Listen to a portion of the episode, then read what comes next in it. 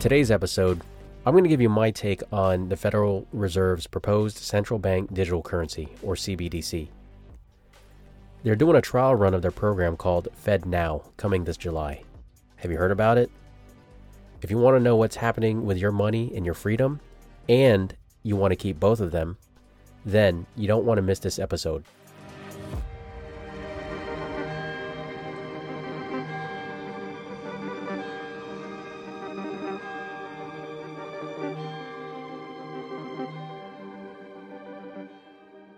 Welcome back. I'm John, the host of The Pursuit of Preparedness. So, the CBDC, where do we even begin?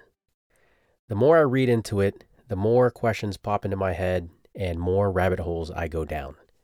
For instance, I wanted to talk about the constitutionality of the current proposal because I believe it is unconstitutional, that this is coming about by an executive order and not by Congress. The Constitution gives Congress the authority to coin new money. And yes, this CBDC is new money. Let's not fool ourselves. But I'm not a lawyer, and I feel that that, that discussion could turn into something that I'm not smart enough to speak about. But I wanted to throw that piece out there and make sure Americans understand this is a constitutional matter and it shouldn't be overlooked. It's your right to be concerned about this. It's things like that I could talk about for hours to unravel everything, but I might have to do multiple episodes just to cover it all. Maybe, hopefully, as we get closer to July, more information will come out and we'll have all of the answers to our questions. But, judging by the lack of transparency shown by this government lately, I doubt that's going to happen. Because the way I see things, if this is for certain going to be the currency of the near future, that information needs to be out yesterday. I feel like we're being kept in the dark.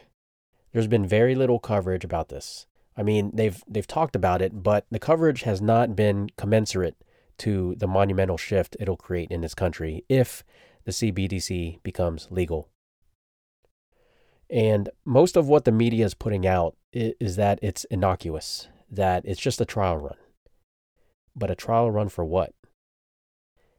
They make it sound harmless, and they've stated that it's not yet been decided if it will be, even be adopted. Yet, they're telling banks and businesses to adopt it now. If you Google Fed Now, F E D N O W, the Fed's website comes up, and on the top of the page it says, and I quote, Is your organization ready?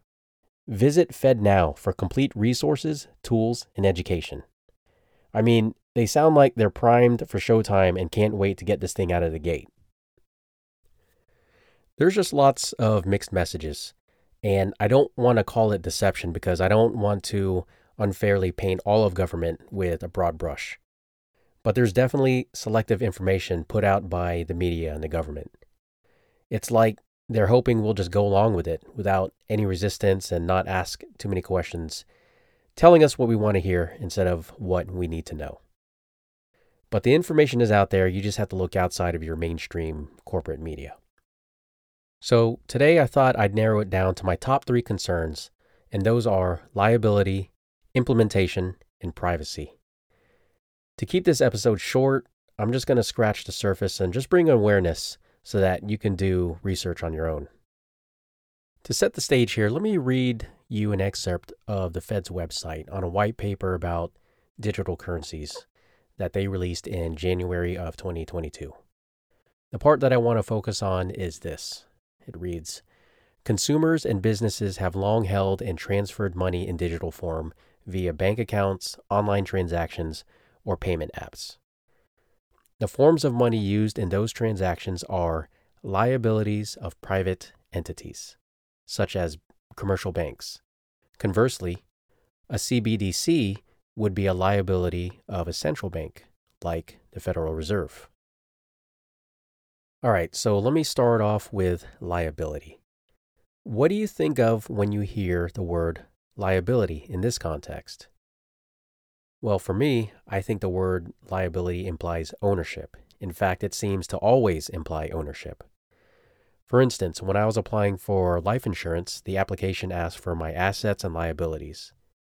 My home was an asset, or, or rather, it, it is an asset, and the mortgage I have on it is the liability. Both refer to something that I own, or at least I'm on the hook for, making sure that the lender is getting their monthly check in full. Here's another example. If you cause an auto accident, you are liable for the costs and damages um, and the medical bills, right? Yes, you have insurance, and hopefully it'll cover all of it. But if it doesn't, guess who's paying? You. You are the one who is liable.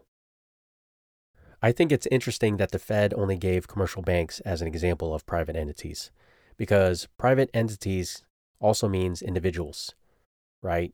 You own the money too. At the end of the day, you own that money, whether you deposit it in a bank or if you keep it keep some of it in your wallet. Private entities can also be your employer, assuming if you're if you're working for someone. When your employer pays you, the money is transferred from their business account to your personal account. So now with this CBDC, now they're saying that it's it would be the Federal Reserve's liability. Essentially, they're saying, and assuming that I understand their intent, they're declaring that they own the money. So then this takes us into the implementation piece. And there's two things that I want to say about this. The first is how I think we'll be paid with the CBDC in, in the case of you working for an employer. And the second has to do with cryptocurrency. So, first, um, I predict, and mark my words, I predict that our paychecks are going to come straight from the US Treasury you won't even notice where your money is coming from because nothing's going to change on your end, right?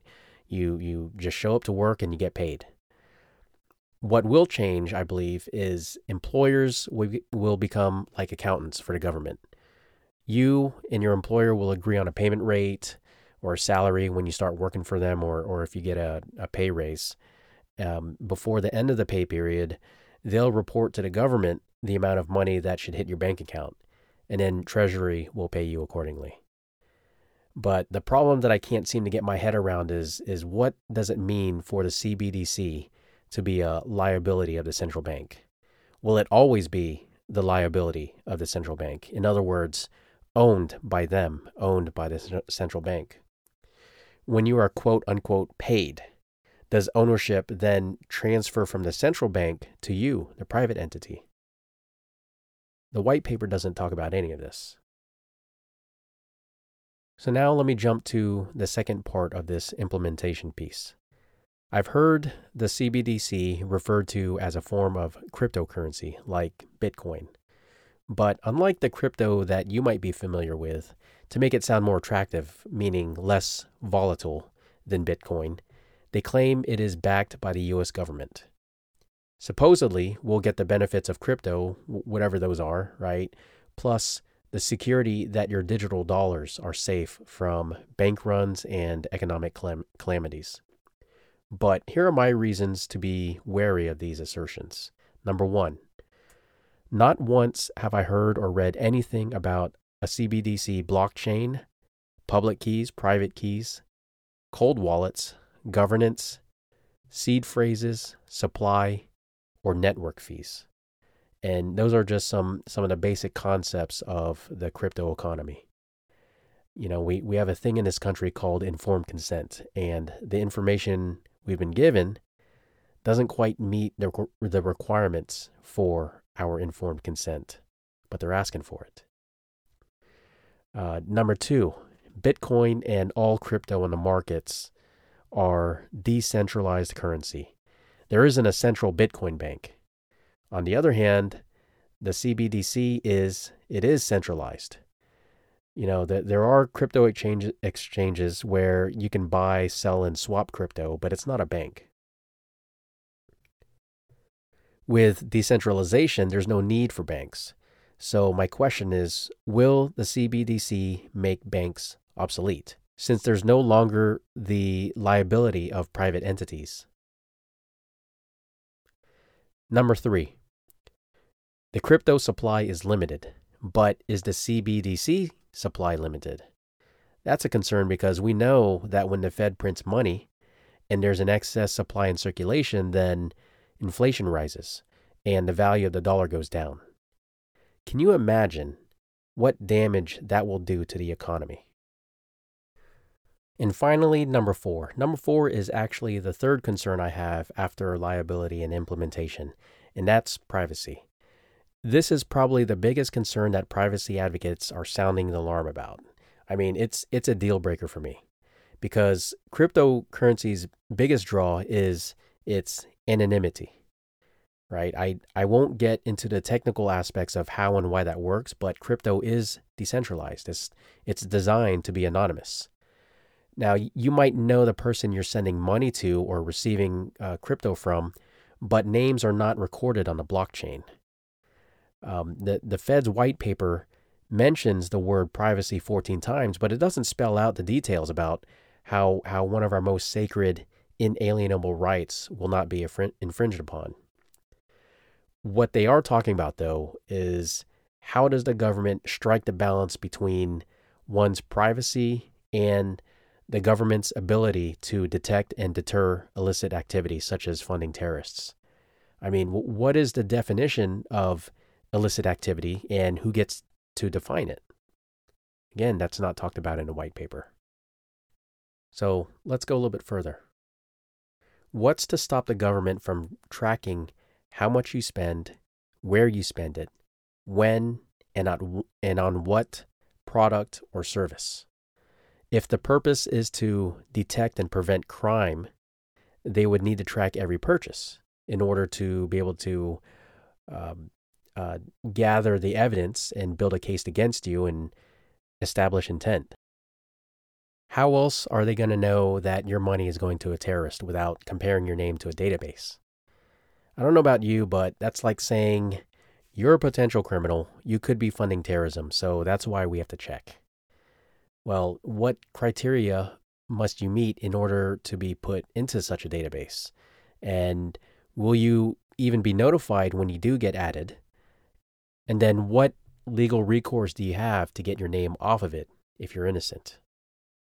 This system can be extended not to just criminal activity, but also, let's say, climate policies. Imagine a database of all of your purchases. Virtually everything you buy from a store, things that you don't produce or grow yourself in your own home, has a carbon footprint. And even those things have a carbon footprint.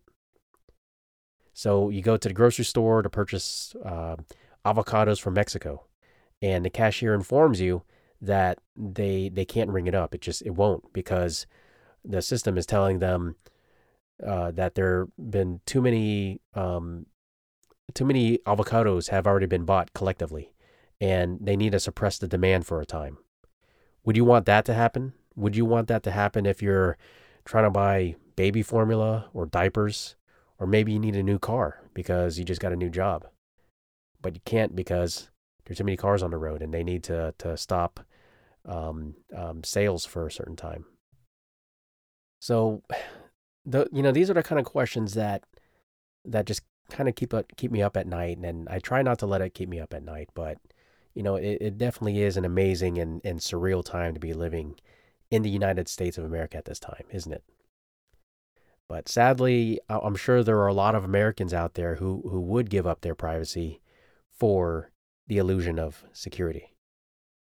It's a slippery slope, and, and we need to, to step away or, or even run fast and far away from.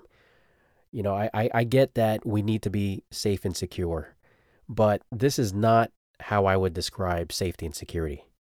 It's surveillance, Surveillance is what you do to bad guys, and and you need to have a warrant to do that.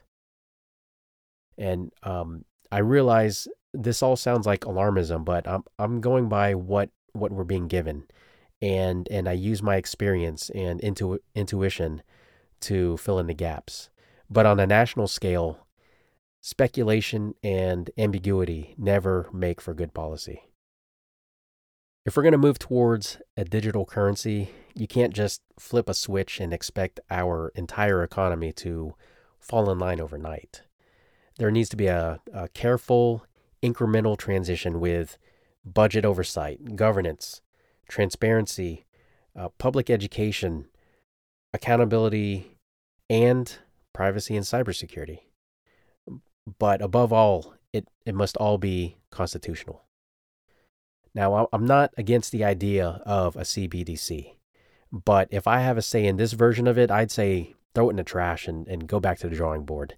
And you know what? Just shelve that project for a generation or two because there's a lot more pressing matters that we could be focusing on with our precious time and resources. We have to fix our economy first and stabilize it before we start changing the very thing that moves it your money. So I'll just I'll just leave it at that. Thank you for listening this week. Um, I'll I'll go a little bit more in depth in the future. Um, I I just wish I could end it on a high note, but all, all I can say is keep prepping, stay focused, and always always pray. Please be sure to subscribe and follow this podcast so you can get the newest episodes straight to your phone when they come out. And also, please leave a comment. Did I strike a chord with you? Do you think we, we are going to get this CBDC in a year or two? Do you think we can stop it? That's a good question. And um, do you want more of this kind of content? Please tell us your thoughts.